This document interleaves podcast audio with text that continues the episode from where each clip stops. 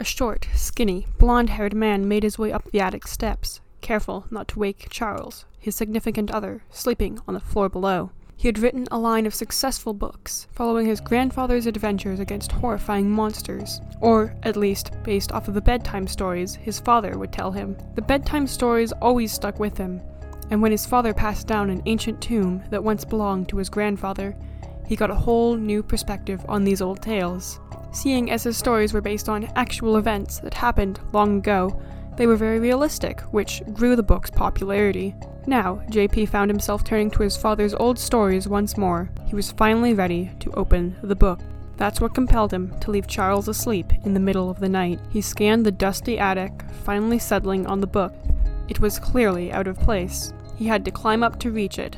Charles thought height would stop him, and clearly, Charles was wrong. And a loud bang hit the floor.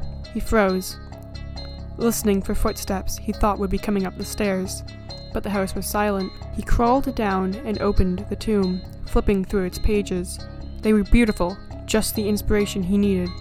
He made it to the end of the book when the pages started to light up. Soon he could see them swirling around him. One made it above the rest and flew into the air.